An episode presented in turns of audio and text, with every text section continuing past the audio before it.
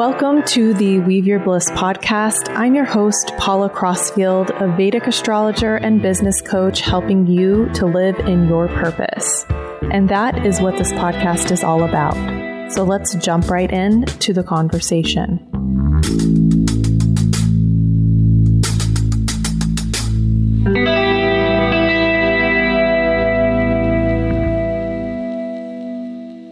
Hello, and welcome to this episode of the Weave Your Bliss podcast. It is my immense pleasure to have one of my root teachers, my yoga teacher, Scott Blossom, on the podcast today.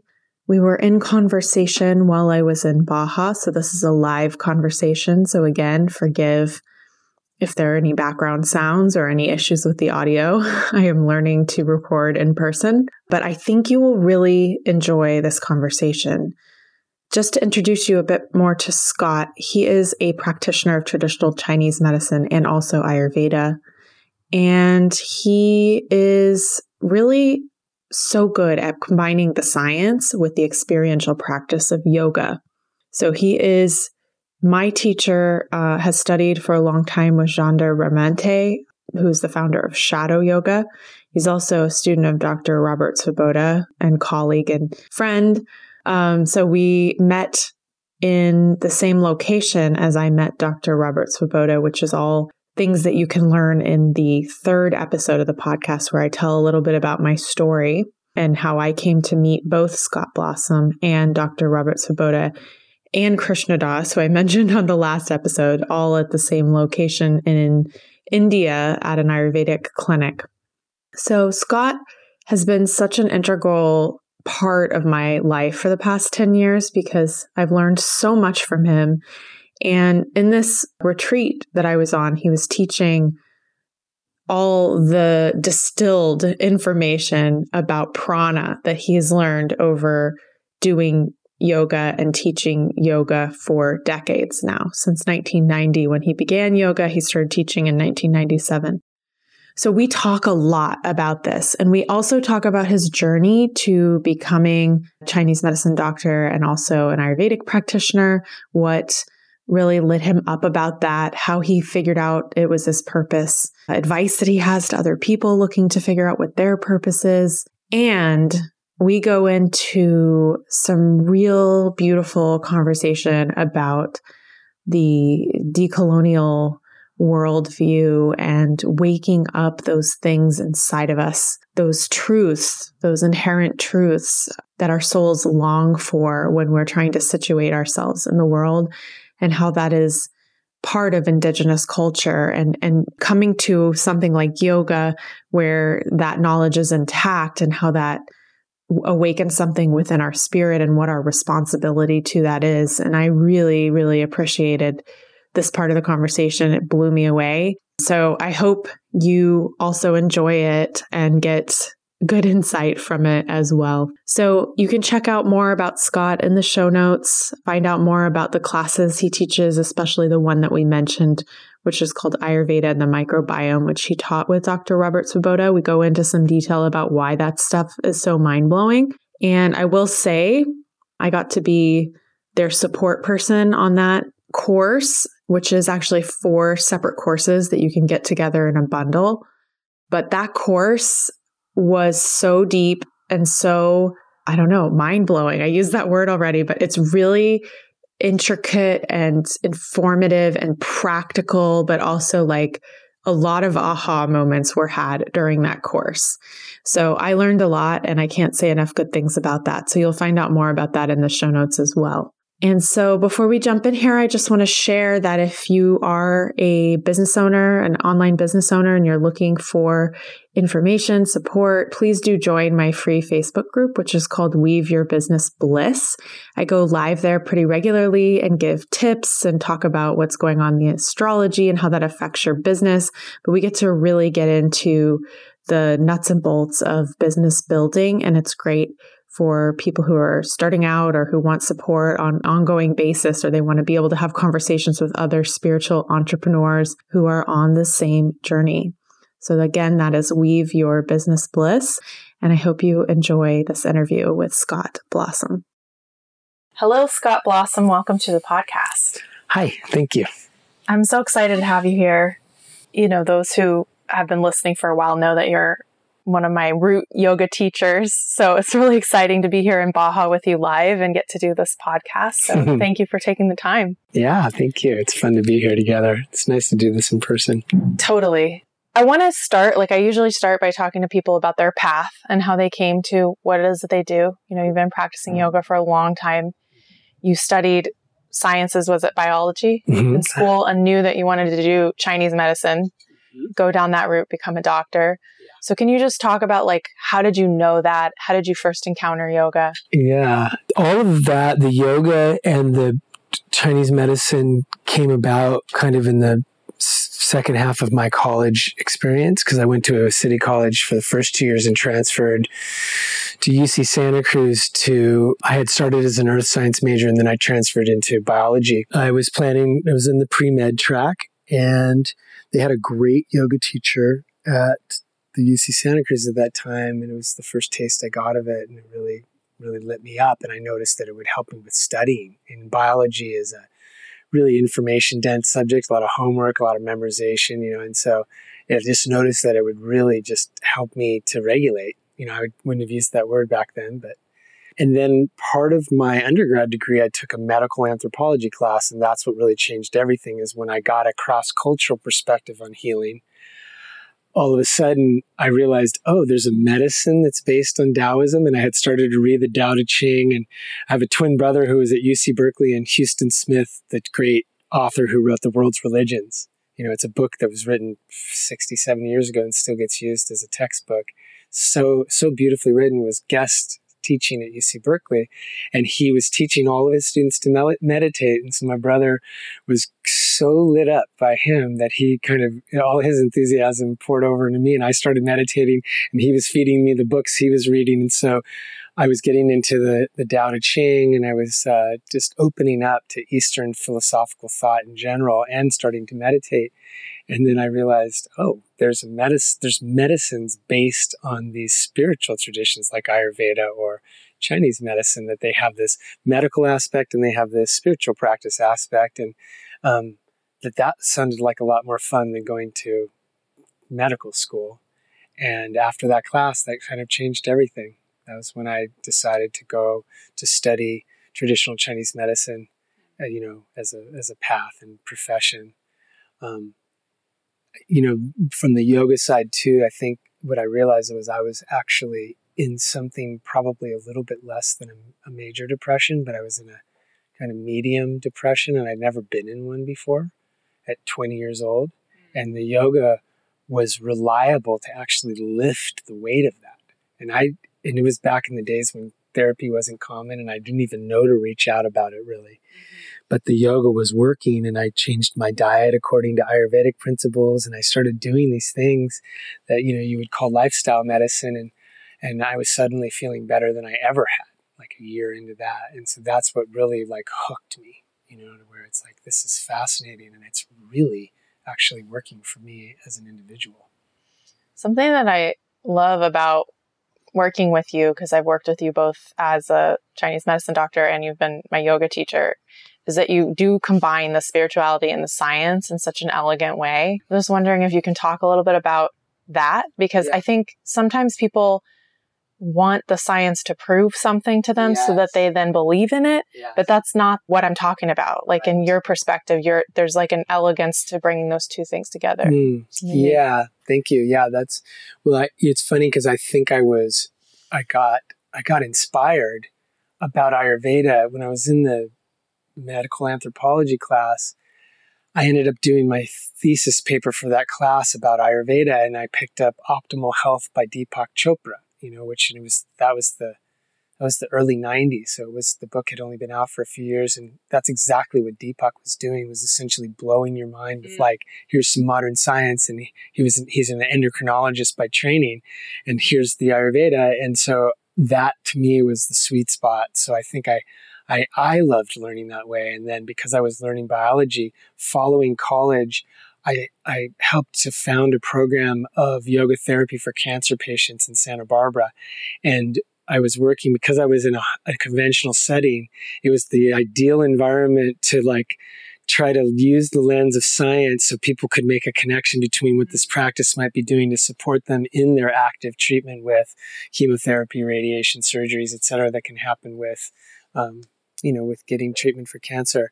And so, in that program that I founded, I taught in that for about seven years.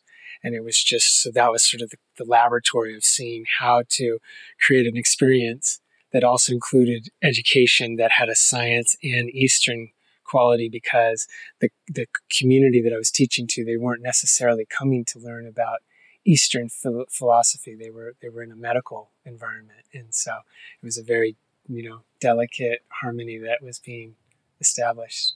It reminds me of in Ayurveda how it's like they bring you in with a treatment. They bring you in with what they can do for your body and make you feel better, but the back door is that spiritual yeah. piece, which is so important to be aligned in that way, you know. And that's exactly what happened. The, the patients that were the first round of yoga students, they just, they loved it. And I started the program with an incredible yoga therapist named Sherry Clampett, who's still in Santa Barbara and has a yoga therapy training actually. She's amazing and had done a lot of work with AIDS at that time in LA. So I co-founded it, but Sherry was really the one that had the knowledge and really inspired me and taught me how to really hold those spaces in a beautiful way.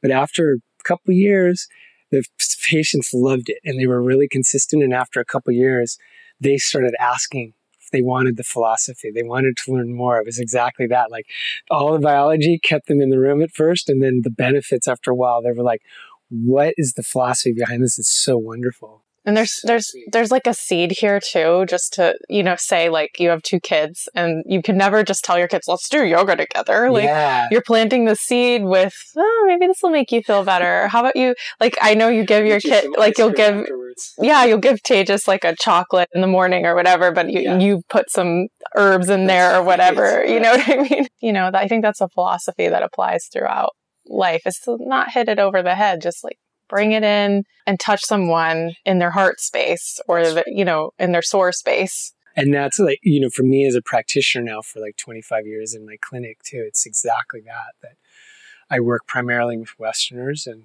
westerners trust science. So if, if you if you can establish something that's a basic scientific understanding that's actually accurate and reasonable and resonant with the Eastern principles, then taking them into the Eastern principles doesn't feel like they're having to visit an exotic culture that they don't quite understand and not sure that they trust. So let's talk about prana. You know, I've been studying yoga with you for 10 years now. Mm the yoga that you I feel like you've distilled at this point is really about cultivating the prana. Mm. And it's really about like developing a relationship with the prana. I think you even said enlivening the prana and having devotion to the prana. Yeah. And we're talking about prana bhakti because we're here yes. at this bhakti event. So maybe you can talk a little bit about that. Sure. Yeah. The, you know, for me, the, my mentor in Ayurveda is Dr. Robert Svoboda, who you know very, very well, of course.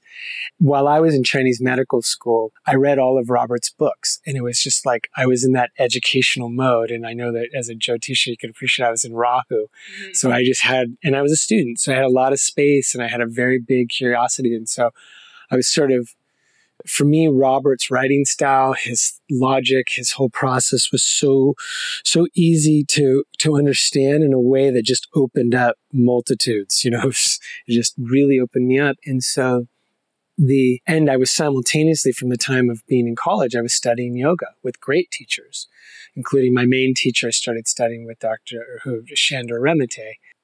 The understanding was I was having a prana articulated to me by brilliant Ayurvedic physician, Dr. Svoboda, and by a brilliant Hatha yogi, Shandor Remete. And the understanding that Robert helped me come to was that you could say the nexus between Ayurveda and Hatha yoga is prana. And you could say yoga in general, but really specifically, Hatha yoga is so focused on prana and circulating it, uh, cultivating it so that it, it becomes the the vehicle that carries you into meditation and deep samadhi type of experiences. And so prana as a simple thing, of course, is the, called the life force, but its main quality is that it moves and that it enlivens all of the movements and circulations in the body and in the world around us. And so the Ayurveda kind of relates to prana, looking at it from a the, the sort of perspective of health and the daily rhythms and the things with food and the physiological support.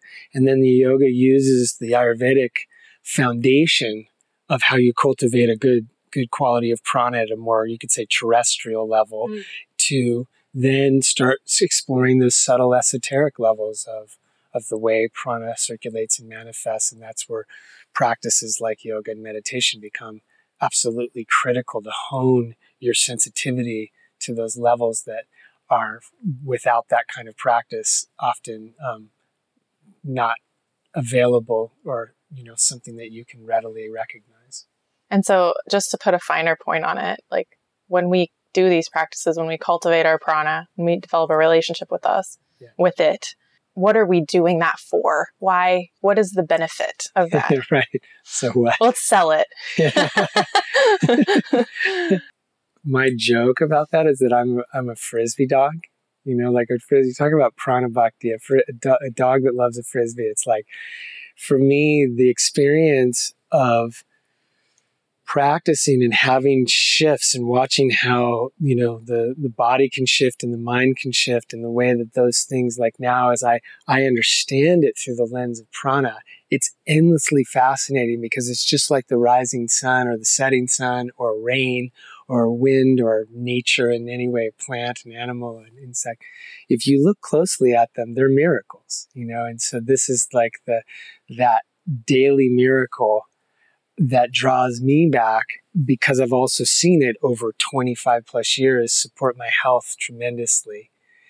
Also help guide me into understanding, you know, mental health and how what I what it is I need to attend to within my own heart to keep going forward as well. And so, so really for me, the so what is, it's helped me to stay healthy. It's helped me because I have a stronger relationship with it. It's helped me to heal things that are sometimes, you know, people have difficulty healing, like injuries and other things like that. It's also been a kind of inner guru or inner guide toward uh, my, you could say, psychological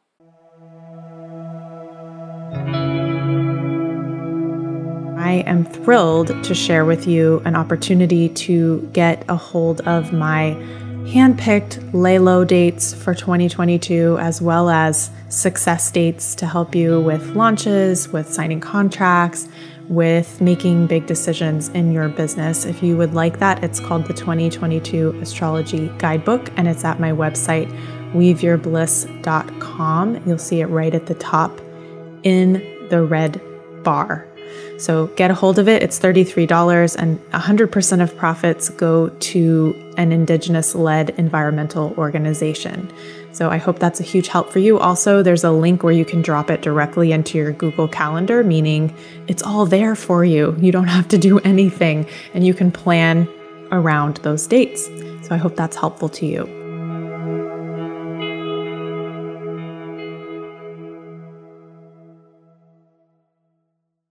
Growth and healing. You know, so it does all those things. It's for me, it's the touchstone that helps me check in from day to day so that I feel like my life, no matter how challenging it is, has a, a movement forward. I really truly now believe nothing's going to stay forever. So if it's hard, I'll just stay with it and work within the prana and the way the prana is in that situation rather than thinking I should be in some other place. And that feels that level of of trust is something that I definitely didn't start with and has crept in slowly over time of starting to actually trust life and trust the inner guidance system that the prana represents. Mm. Yeah. And from the yogic perspective, you know, the way that we work when we're working with the prana, it's very subtle and it sneaks in in the same way like today you were teaching and you know we're doing these subtle we're doing like these movements to churn and to break up stagnation. And it's pretty easy. You would say like anybody could do it no matter whatever stage they are in life or, and then you slip in a squat and people are like, Oh, wait a minute. yeah. their bodies are getting warm yeah. and they're having to circulate in another way. So right. maybe you can talk about that too, because I feel like in the most yoga is focused on getting a workout. Let's just be real. Like there's also other things going on, but like people want to sweat. They want to like challenge their body in this intensive way, but they don't realize that it can be challenging without being injurious, if mm. that's a word. Like it's not, we're not moving towards hurting ourselves or our joints. Yes. So maybe you can talk about that. Yeah. So the, you know, I, I hear you, and that's kind of like a little bit of that is that a lot of people come in through, you know, exercise yoga, but then they get hooked and they end up going deeper with it. And so it, it's, you know, I can appreciate the, the cultural ways that yoga has been, you could say, appropriated for bad in, in negative and positive ways. But um, the way I was taught was that, you know, fundamentally from the Eastern perspective, you know, the, the culture of India is where yoga and this whole concept of prana is really born out of. They looked at what's subtle being more real. They don't look at flesh and bone as being what's real. Whereas when you get into, you know, a kind of modern reductionistic scientific lens, which is very common and often unconsciously worn by by people nowadays, then you think the flesh is what's real and all this other stuff is more vague and maybe not as real. And so just simply by having the perspective that no, you're working, you're working with something that is the motive force behind all of the physiology that you can actually physically see or manipulate. And this is actually what Einstein won the Nobel Prize for, for relativity, was showing that things can be a particle or a wave. But really, the interesting thing about that theory is the wave has a pilot wave. So there's a wave that guides the wave, and that's the prana. And the East, they got that, you know, and that, and so working from the place of that your prana is not separate from your physical experience. But like you said, when you go into a squat or you do something where you do start to heat up and you're really starting to have a more intense physical workout kind of body experience, if you think you're cultivating strong muscles, you can feed all your attention and your energy into doing that and you'll get strong muscles and that's fine. It's a free country and but it doesn't it gets you that. And then but if your interest is to actually cultivate whole body integration, the capacity for circulation to circulate all the way from the marrow of your bones out all the way to the surface of your skin, that's what produces something closer to total health. And so that's that's for me been the orientation the whole time to the way I've been, been taught to practice is look for this experience to promote more circulation in my system. And when you're circulating well, you feel light and warm and you feel stable, but you're also, you have vibrancy. And it's just a, you know, the, it's a very obvious experience when people have it. They know it, even if they've never discussed it or had words for it. When they're in that space where everything's circulating well, their mind body feels like something good is happening. There's a, like an intuitive yes. There's no, you don't have to be convinced or believe in anything because you're like, this is great. Yeah. And I think what's interesting is I think that's why people are so drawn to yoga because they do get that yeah. experience. Yeah. But then there's like, there's a refined thing that you've been working on. It's like your career. You know, you've been working on how do we get this to where we're doing the least damage to our body and we're doing the most positive. So when I come out of your classes, it's like the prana times a hundred feeling of what I used to have when I was 20 doing yoga mm. in a class, which was great. And it was a great introductory experience, like you explained. Yeah. So we, we can do it in a way that's more effective and less damaging. Yeah. And if you're going to have circulation, I, I think I'm going to say like kind of a little theoretical thing there, but it's important to understand for this context is that when you're a kid and up until probably usually mid 30s or early 40s, your circulatory efficiency is excellent. Barring injuries or diseases or something that actually really, in, you know, inhibits good and free circulation of your blood and your nervous signals and all that stuff. So part of the reason that children are so resilient and young people are so resilient and they can work really hard and party really hard and do all that kind of stuff and kind of bounce back. And then somebody gets in their 40s and they're like, they can't do that anymore. And they're like, oh, I'm not as young, quote, young as I used to be. Really you could say that a definition of biological age is how efficient is your circulatory system.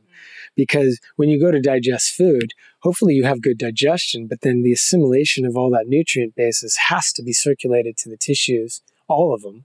And then it also, the tissues then have a metabolism of their own. Every cell has its own cellular metabolism and it has to, it has metabolic waste. And then those wastes have to circulate back out and be taken, you know, out of the system one way or another and that sort of nutrient in, waste, or toxin out, that cycle is fundamentally it's a digestive metaphor, but it, it still relies on circulation as the basis. And so keeping your circulatory efficiency is the way you slow down biological aging. And so at one level, you could say the yoga that, you know, that I've worked on over my career and that I've been trained to work in the way that I've worked is, um, is at a very basic level about making sure that you open up the circulation through your whole system. But then because of practices like meditation and, and subtler practices, as soon as you start to really get deep into noticing the circulation on the physical level, something starts to whisper in your ear about something even subtler. Mm. You know, and the essence of prana, you could say, is awareness. So there's a freedom that's at the depth of prana. You're like, you feel it in your body first, but then there's other types of freedom that are even more subtle and they have to do with internal freedom and, you know, uh, inner freedom, men- mental, emotional freedom. And so cultivating prana starts to draw you into that direction of something that is even, um, even more subtle. And you brought up digestion. So I yeah. think we should go into talking a little bit about Ayurveda and the microbiome and some of the work you've been doing with Dr. Svoboda around that. And just, you know, this idea of digesting things well for ourselves and for this community that's living inside of us. Mm.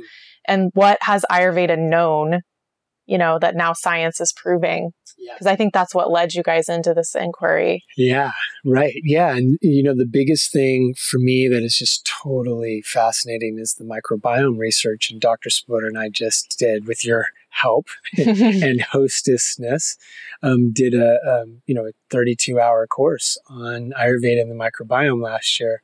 That's recorded, and you can you know peruse that if you're interested. But the the microbiome research is articulating Agni, you know, Agni is the term in Sanskrit for the digestive fire. And according to Ayurveda, there's 13 different ones. They relate to the, the five elements and they relate to the seven tissues. And then you have the digestive fire itself, the, the Jatar Agni. The microbiome research is upending really basic tenets in science right now about what we understand about how, for example, medications work how we understand how the immune system works. It turns out 70% of your immune system is in your gut. So it's the primary driver of the immune, of the immune response. Um, it also is really important things like blood sugar balance. There's something called the estrobolome, and the estrobolome is relating to the way that the microbiome has a profound influence on the way that your body regulates its reproductive hormone for, for everybody. And so, for example, you know, flax seeds are an incredible food and they've always been used as something to promote juiciness in our system. There seem to be, they benefit uh, the tissues that really reflect a good, you know, good estrogen balance, you could say, for, for everybody. And it turns out that the, the, phy, the quote phytoestrogens don't come from the flax seeds. They have something called lignin, and the lignin comes into the system, and it's actually the gut transforms it into a phytoestrogen that then serves the body. And the beauty of that is because the microbiome is in this profound symbiosis with the human part of yourself, which ironically is, you know, the number of cells in your microbiome outnumber the number of your human cells by a, a number of nine to one you're 90% not human. And if you just take it strictly from a, how many cells are human cells and not, this, this symbiosis is, is, is kind of an amazing thing because the, their, they know that their survival is based on keeping the human body and physiology happening in a good way. So they're making these, these, you know, choices about how much, how, what to do with the phytoestrogen precursors that come in through something like a flaxseed or even soy, you know, traditional soy products like tofu or tempeh or miso. And that, that for me is amazing.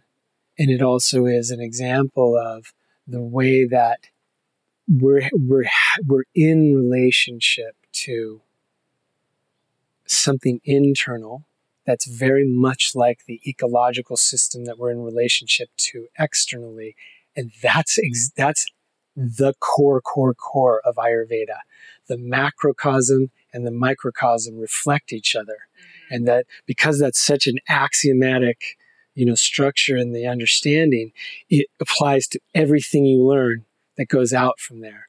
And so that's kind of maybe a long way to talk about it, but it's to say that, you know, one of the, the key things is the microbiome is really the first time science is now starting to fully embrace that we are actually um, a symbiotic being. Our, our nature is more like a rainforest than some kind of self contained organism that's separate and maintaining its wellness by, you know, over cleansing everything and kind of killing off the bacteria around us the way that sort of the hyper hygienical impulse has created a lot of side effects and, and some real problems in the modern world, like, you know, antibiotic resistant bugs and that kind of stuff.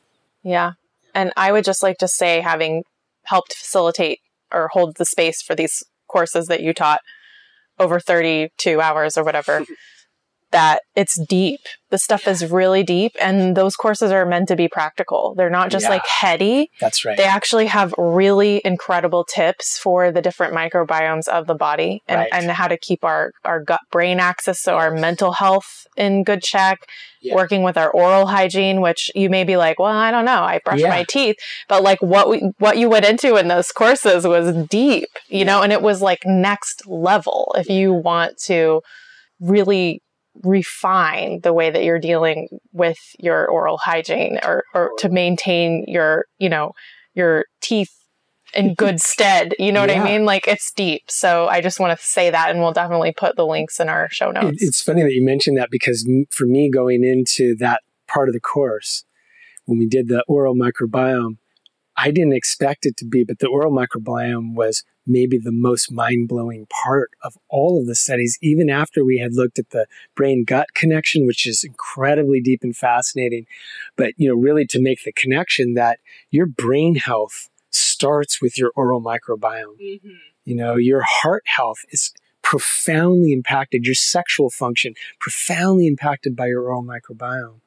And so, you know, like you were saying, so Ayurveda Ayurveda was articulating this before there was science to make a comparison to. But again, being a Westerner and coming out of a biological and scientifically oriented culture, it's so wonderful and enjoyable, literally, for me to see when the science starts to come out with things that really point to not that a part of Ayurveda is good for your microbiome, like the herbs or the food. It's actually the whole thing.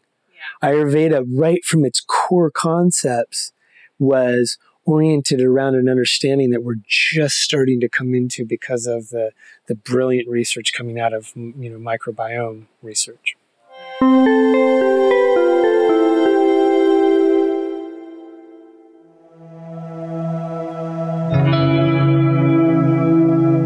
If you are looking for better ways to understand astrology and yourself, you are in luck because I have a course out now called The Planets. And it goes in depth into the stories of the planets, their characteristics, how we can have a relationship with them, how they may afflict us, and what to do about it. You also learn a lot about karma, about Vedic astrology and what it is, where it originates from, how to read your chart. So it's a pretty in depth look and a helpful tool for you to better understand astrology. If you'd like to learn more, you can go to weaveyourbliss.teachable.com. You'll see the planets there and you can click through and learn more.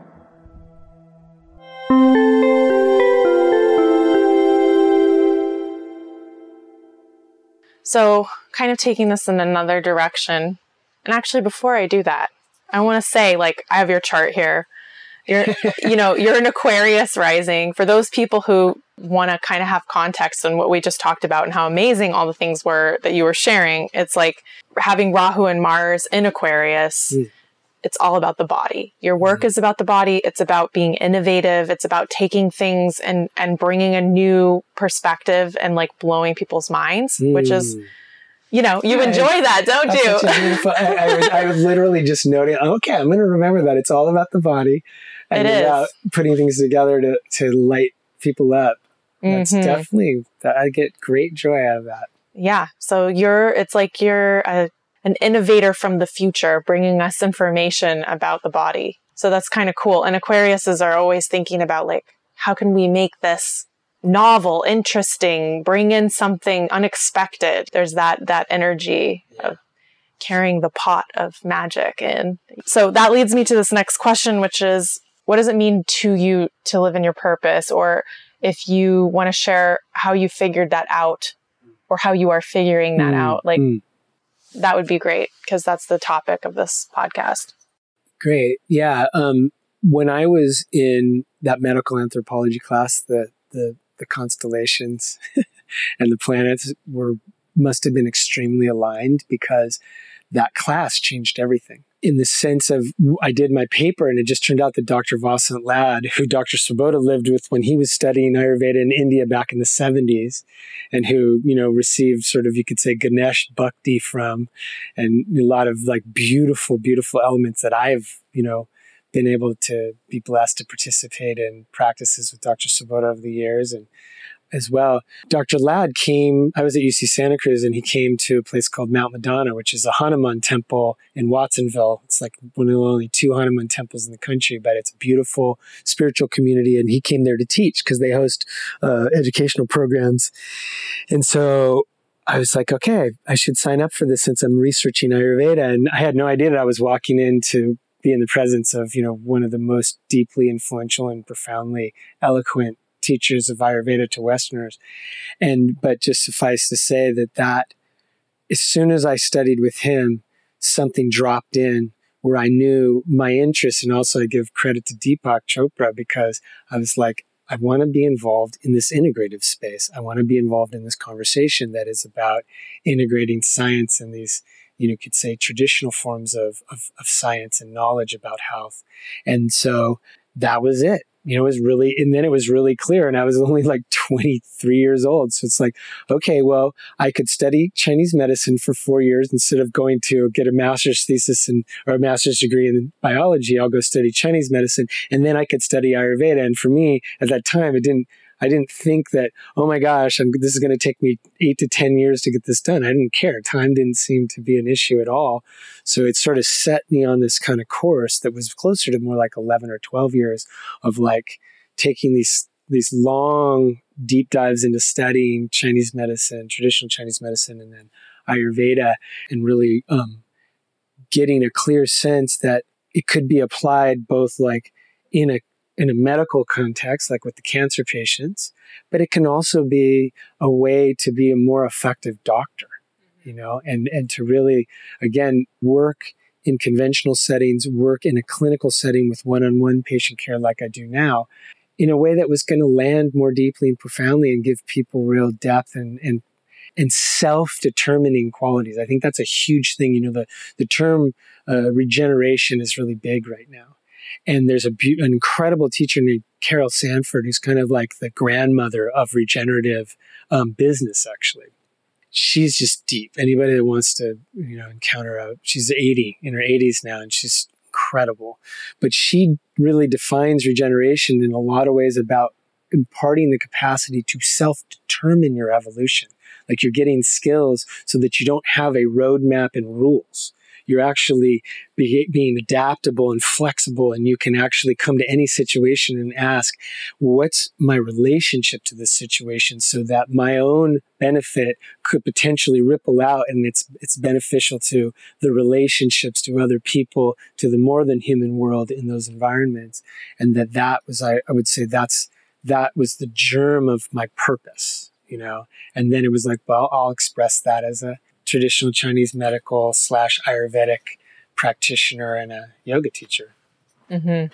So, what would you say to someone who's trying to figure out what their purpose is when it doesn't drop in so easily? Yeah. I would say first look hard, you know, get a little anthropological and a little bit sociological and psychological and just look hard at the messaging in whatever family culture you grew up with and societal culture you grew up with because sometimes and there's lots of great movies about this about you know that inspire you to be your your yourself even when your environment doesn't necessarily recognize or value the thing that you truly are. It's like some people are naturally going to be in more, you could say, conventional roles in society, and they thrive in that place, and they're they're doing that work because it really is. It feels great for them. They have they have an orientation to the way they show up for their themselves and their community, and they could be some kind of conventional role. You know, you name it. And then some people have a less conventional role to play. And that's the one that's harder to find, especially if they're feeling like, oh, my purpose isn't dropping in. For me, I was a frisbee dog for all of this stuff. I'm literally, I dreamed herbs.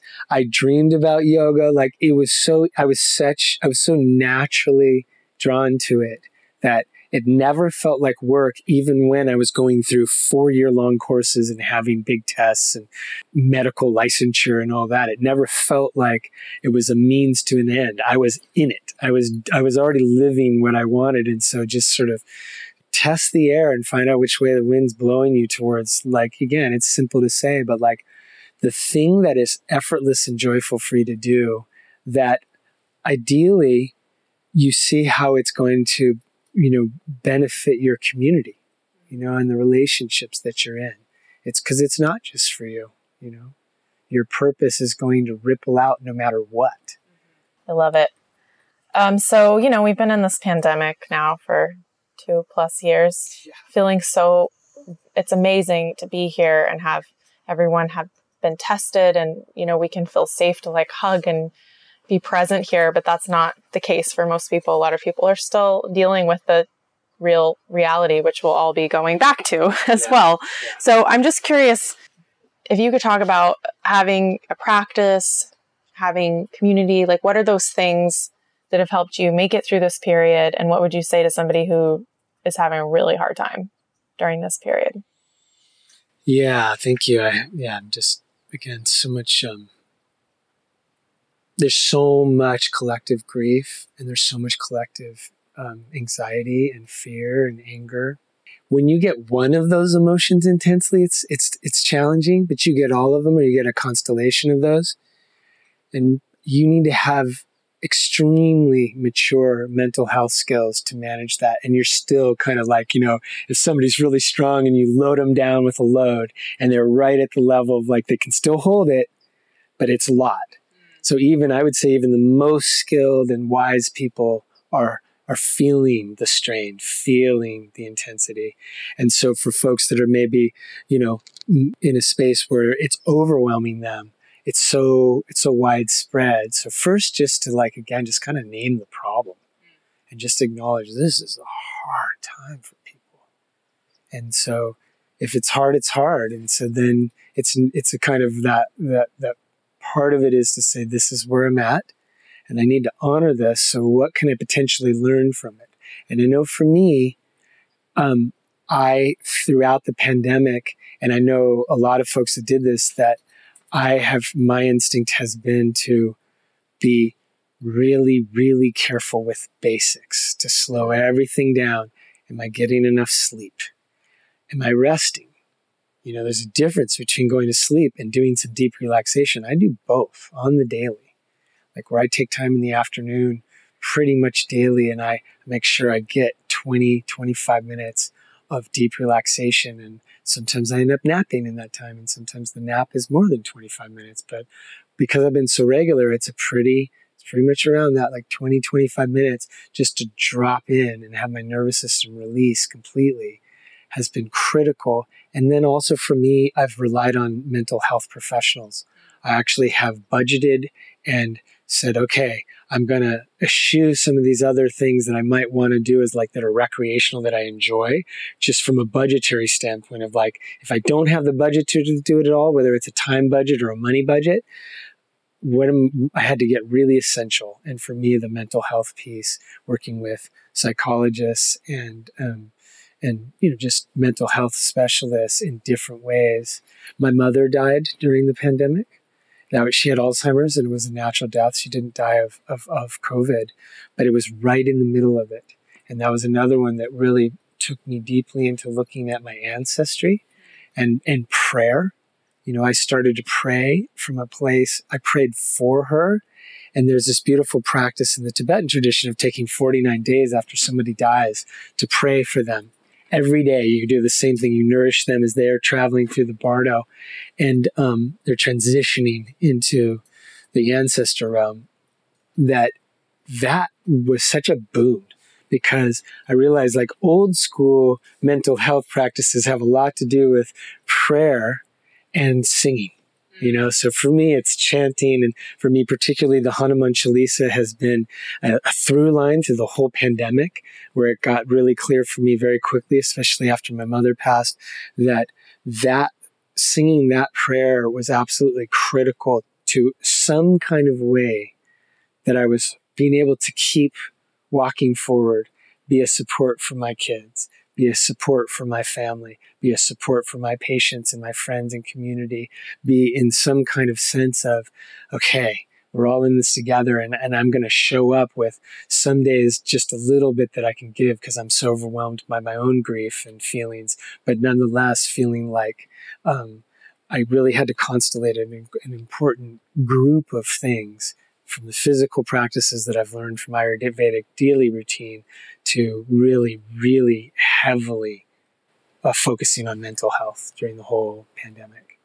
I love that you brought in the ancestors too, because one thing I've been loving about the practice with you lately is this like honoring the land that we're on, honoring the ancestors of this land, honoring your own ancestors, honoring the ancestors of the lineage of yoga that that brought it to us. Yes. You know, and we practice some traditional native things on our land and so we always think about the people who held this tradition while they were being oppressed. Yes. You know, it's just so powerful to start your practice there and to be awake mm.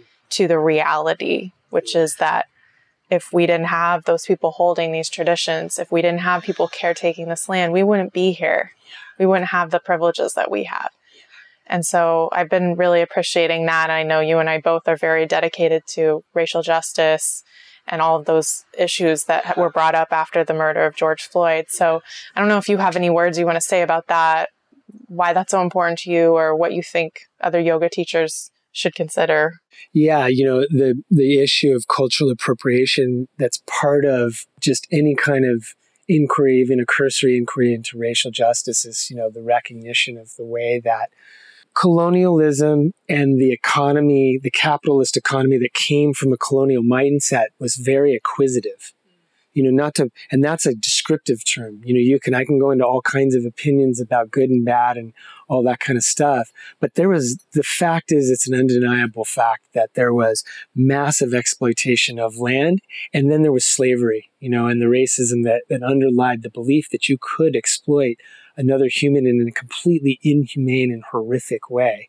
And then there was the subtler level where the cultural appropriations that occurred were also like, that still kind of exist in a subtle way of, yeah, this comes from India, but because I'm an American, I'm a white man, I pretty much have a right to do with it whatever I see fit because I just wasn't raised with the idea that you needed to ask yourself what was appropriate.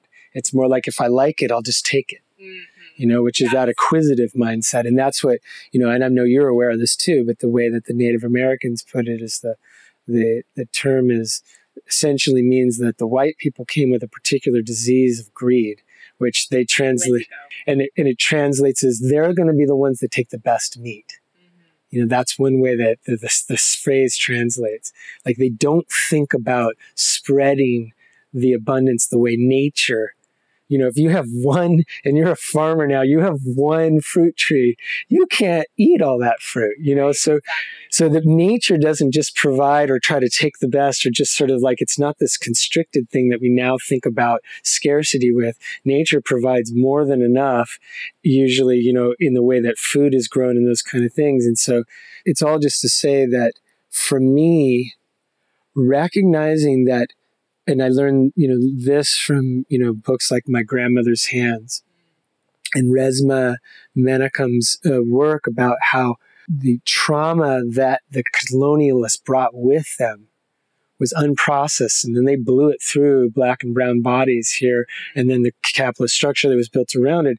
We're harvesting an awareness of that right now. In that but that it's also true that that culture those indian those european cultures they were already decimated they had already destroyed the indigenous cultures there. So it was just a repeat of something that had happened long ago, probably 5,000 years ago or more in Europe. That's when that all started to happen.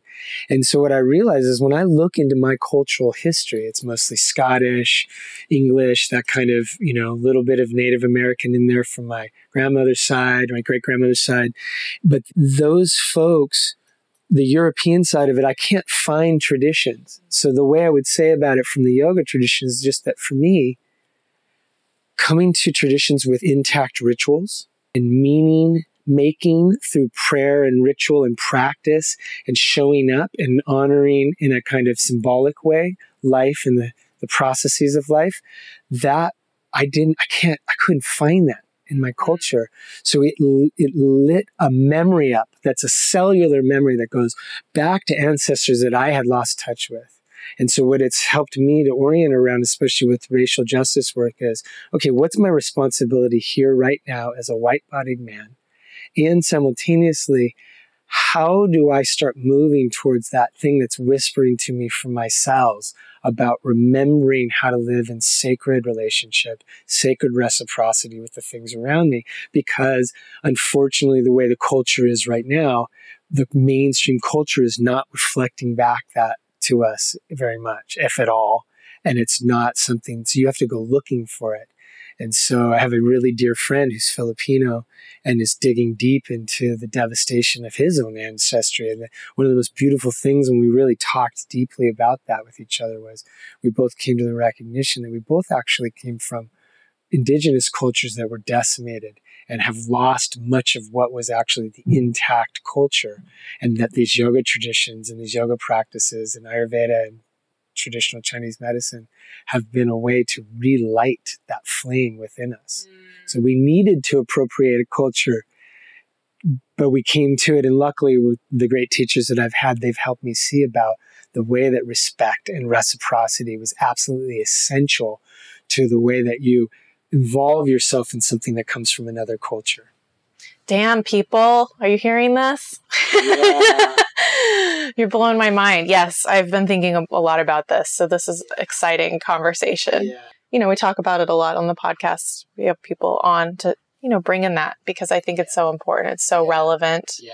And I really love the lighting of the fire that's there already because I feel that very much with my indigenous roots, having no one in my lineage still alive to tell me yes. about that. Yes. And realizing that that was strategic, that was survival to repress the remaining embers of that reality was a way to make sure that they were not going to continue to be suffering under the white colonial imperative. Yes. Instead, they were saying, okay, we'll pretend to be white so you'll leave us alone.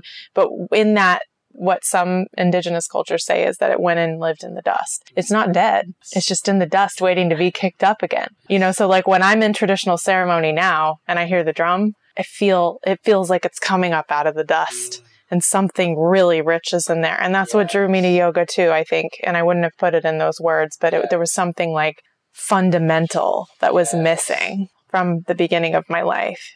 So, yeah. So beautifully put.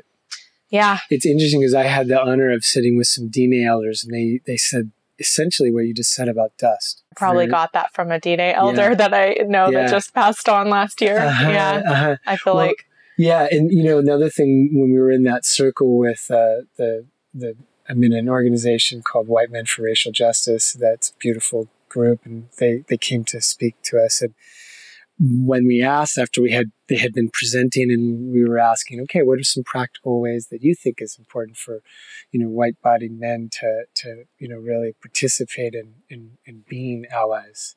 The answer was surprising because the answer that came back was to learn to cry to learn to cry for what has been lost, not not simply for what was the you know the horrific treatment and exploitation and genocide and erasure culturally of of native cultures and other cultures, but actually for yourselves.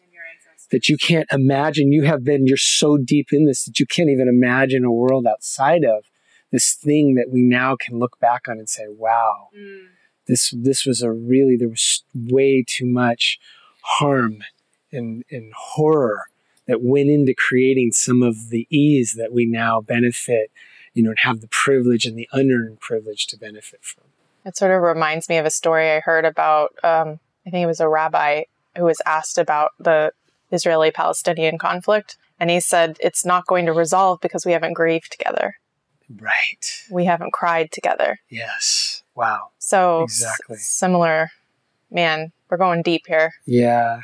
Yeah. and it's, and you know, I do, I would say too, there's some, there's some important voices within kind of the way we look at you know, the way we wake up, the way we become woke, mm. that are it's very important that we we allow all the voices because if there's anything that's kind of characteristic right now in the political sphere is we're not having dialogues right. we're not crying together even though the, it's the people that see things differently crying together that heals something like the image you just gave you know and that that so now in my journey with racial justice i'm starting to welcome voices that are really deeply steeped in it and critical of the way that woke racism is being, you know, kind of articulated. Because we need to, this is a project, I think Resmaa Menakem, you know, said when you start this, you know, as, you know, especially as a white-bodied person, you're looking at seven to ten years just to get your feet wet. And you know about that because that's the practice. That's you know, the practice. the practice. is you go do this one thing for seven years and then come back. Yeah, that's that's the yoga tradition. Exactly. So, and the beauty of looking at it from a seven to ten year frame is you have time you can it's like you have to see the territory you have to listen to all the voices that are really deeply thinking and are active they're really involved and they've lived it and they're holding a space from decades of contemplation you know like in the same way that you know my career has taken me into this body-based path of teaching from you know a pranic perspective people in the racial justice sphere have been there for you know since i was born and those voices they really have a deep maturity and they have their own particular insight. And so they're going to offer something, and another voice is going to bring something else. And it's such a, a rich and complex space that that it takes a long time and a lot of just consistency. I think if there's one thing about racial justice, just be consistent. Your your consistency trumps anything else. Don't try to do big things. Yeah. Just show up week after week, day after day. It stays in the heart mind. It's not a retreat that you go do and have your mind blown and then you forget all about it for a few months. It only really grows like the same way that a seed grows. You got to water it a little bit.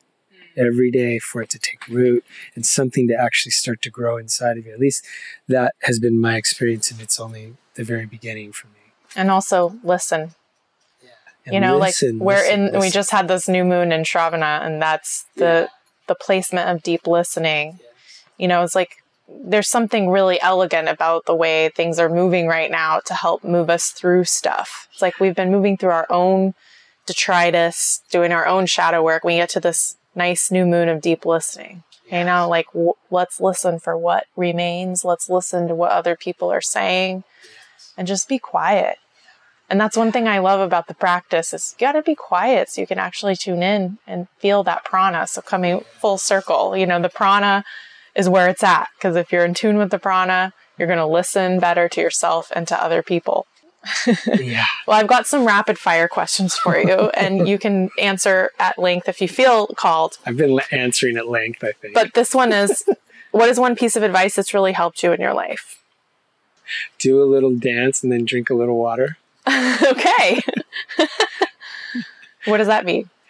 It just means, you know, like you, you, like you have to it's the yin yang it's langhana brahmana it's the it's that you can only be active for so long and then you have to nourish and that that fluctuation happens all the time and and that you know you you, you set into it and so your joy needs fuel mm. you know um, so when you feel anxious confused or frustrated what is the first thing you do to ground yourself nowadays the first thing i do is i'll take a deep breath and if i can remember which is not very often, unfortunately, the mantra is just slow it down. And part of slowing it down for me is then I actually encounter the feelings that I'm having rather than encountering them and immediately reacting to them or projecting something onto them. And as I, as I slow down, oftentimes they are painful feelings like you're describing. And so slowing it down is a, a way to acknowledge that if, that I can extend some care to myself to say, I'm this person right. I'm this person with a lot of anxiety or a lot of fear or a lot of anger. And that because I'm like this, I'm not going to be as capable to communicate or really serve relationship other than the relationship to the fact that this is who I am at the moment. So slowing it down has given me that space to break the, the cycle of just reacting. Mm-hmm. Basic meditation, you could say. So, what is your favorite hot beverage? Pu'er tea. Oh, yeah. and your last meal on earth would be what? Um, my last meal on earth would be like a, gosh, I gotta say, I just gotta be honest. My last meal on earth would be like margarita pizza with arugula on it, fresh arugula. Oh, nice. Yeah, like a really like Berkeley. I live in Berkeley and we have this place called Joya's. Berkeley is like a little mini New York in the uh-huh. sense of the pizza culture there is kind of off the hook. And so to me, when you get that good, when you get a really good tomato sauce, it's like, what is it about? Like dough and cheese and tomato sauce, and, and then again, not too much cheese, but then the fresh arugula on there. You know, it's funny. It just it, popped right in. I, I was a little sheepish to say, but I have to admit, like that's what popped in. Why not? I mean, yeah. people are usually like, should I go for the really unground, like the thing that I would just love to eat, yeah. or should I go for like the kitchery because yeah. I want to go out rom rom, like you know? but it's funny because Robert just sent me an article about pizza a couple of weeks oh, ago really? where it was like this kind of side thing that Italians didn't care at all about. And then it went to the West and the West went crazy for it. And then they brought it back and then they were like, okay, yeah, yeah, pizza. Everybody wants pizza. sure, let's make pizza. Right, right. So it's just funny how these things are like a possession. Yeah, I might want that pizza with a cauliflower crust. Right. I love that kind of vegetable crust. It just I like the texture. I like the way it digests. So mm. I do fine with gluten myself. I, I, digest it just fine. But I like this. Well, like if you're gonna die right after the meal, then yeah. like just yeah, have what you know, tastes gluten good. gets you a little stone too, like yeah. druggy type thing. Okay, so I know you have a morning routine. What part of it is non-negotiable for you? Probably movement. Okay, tell us about a person who inspires you and why. I know we've talked about a couple, but yeah, yeah there's a person who's a he's a modern day activist. His name's Reggie Hubbard, and Reggie Reggie worked for MoveOn.org for a long time and was actually really um, very active in the last election and was like in a very you know kind of principal role in that organization with their strategy for getting out the vote and whatnot. And but Reggie is a yogi who really has a profound vision for the way that yoga guides us again into relationship that makes us not remember to feel responsible to you know sacred relationship and reciprocity but the way that those things that can sound so wonderful and esoteric like sacred relationship and sacred reciprocity actually manifest as activism. And so one of the things he's kind of you know i'd say one of his core teachings that has really it's always inspired me and continues to is that the disciplined, committed, sincere practice of, of yoga or meditation, the peace that comes from that, the vitality, the vibrance, the courage, the compassion, the wisdom that comes from that can easily get kind of um, sidetracked by the quote self care, the which he calls the self ish care paradigm. So we need to look hard at what what are we doing this for? And if the self care becomes self ish care and you're hiding out and comforting yourself and, and, and your right to comfort becomes this thing that trumps all these other things that are actually crying out for your love, attention, prana, that, um, that, that look hard at that because actually that same peace and all those other qualities that we get from committed practice, they need to be turned in service of collective healing because that is the big yoga too when the identity takes on the identification with the whole and as human beings our natural orientation is to other humans and to animals and things that we can readily see and relate to. So if you have to start with your dog or cat and your spouse and your kids and your immediate community, like just breaking the selfish care model into a model of collective care and collective healing is really the heart of his message. And so love Reggie. And Reggie is funny as hell too. He's such a good voice because he's just he's kind of everything and he's a Prince aficionado on top of everything mm. else. So his music, his just his, his sense of humor and his way of doing it is so brilliant. So he's somebody I really respect these days. And I want to give credit again to my teachers. Like all of my teachers have, they're just deep people and they, they, inspire me so much. So Dr. Svoboda is, you know, one of those principal fee- people, Shandor Remete, his wife Emma Balnaves. They've all been incredibly inspirational to me. My primary Buddhist teacher at this point is is uh, Jennifer Welwood. You know, has taught, has, has taught me a lot. My my soon-to-be ex-wife Chandra Easton, incredible, you know, Buddhist insight from her as a teacher. My children. Mm. I kind of want to single out Reggie because it's a little more of a conventional answer, but I have to own like my family and my teachers, they're yeah. the biggest gurus, you know, and they're they're deep people. Beautiful. Something people might not know about you. I I I have this voice that I make whenever I see kind of anything close enough. Like mostly it's like I was walking here and these little butterflies came around and I go into this like little chirpy voice and my my son does it too my son Tejas we both do it but like when I see an animal I immediately starts talking to them in this like little voice and I can't I can't do it on the spy. It's very spontaneous. Oh, I do a, it too to my chickens. Altered personality. Yeah, yeah, you do it to the chickens. And so now I'm finding, and I think it's because the yoga is working at some level. I kind of do it for everything. If I sit long enough on the sand, I'll start talking to the sand in uh-huh. that voice. But it's this little cute voice, and it just is nothing. But it's just all this voice does, and it's some little being inside of me. All it does is just sprout, sprout praise and love. Like it just tells whatever it is. It's like conceiving like how beautiful it is.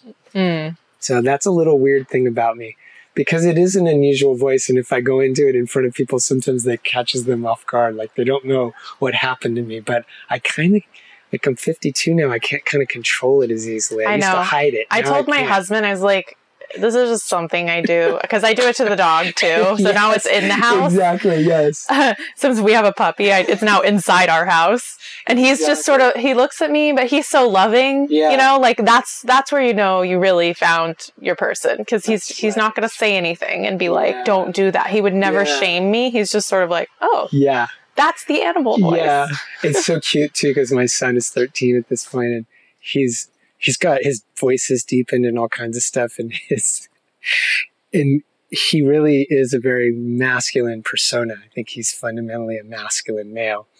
And his, but he has that voice too. And I know I can see how much glee he has to be around his dad who does that because it's so filled with joy, but it's not it's it's kind of a very feminine voice you know it's like it's and it's a voice that from a more stereotypical standpoint you know people could ridicule him for him as a teenager and being in that super vulnerable tender space of being judged by his peers and you know longing for acceptance. Luckily he's a comedian and he has excellent comic timing, so it's true. Yeah. He'll be he'll be fine.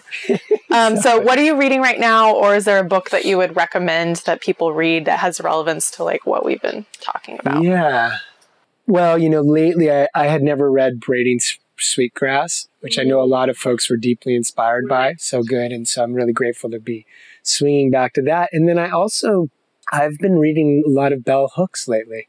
All About Love has been really deep and I'm late to coming to really appreciating bell hooks. I learned about bell hooks through my my um, child Tara, who's genderqueer and, and uses they them pronouns, and, and, and is in college at UCLA. And it was in college that that bell hooks was was somebody that they started to really appreciate. So, you know, and, and bell hooks, you know, just passed on is now an ancestor, and so I, you know, the All About Love book has been tremendous. And, and Bell Hooks has this one quote that I saw recently, I think kind of sums up something so beautiful is to say that in dominator cultures, and that's a whole kind of reference to, uh, you know, uh, exploitive you know, colonial type of attitude where you can go in and destroy another culture. But dominator cultures um, often make the romantic relationship the pinnacle relationship when it's always been community. That that that's a, a way things have changed too. Like we we're t- the Western cultures tend to perpetuate a notion that romantic relationship is the thing you need to be complete. And yes, it's incredibly deep and, and powerful to have that. And I'm so, it's so beautiful to hear about you and, you know, being loved and accepted fully by your person. But that community's always been mm. that. And, and, and that without the cultivation of community, it's kind of like not being able to get a good night's sleep. Yeah.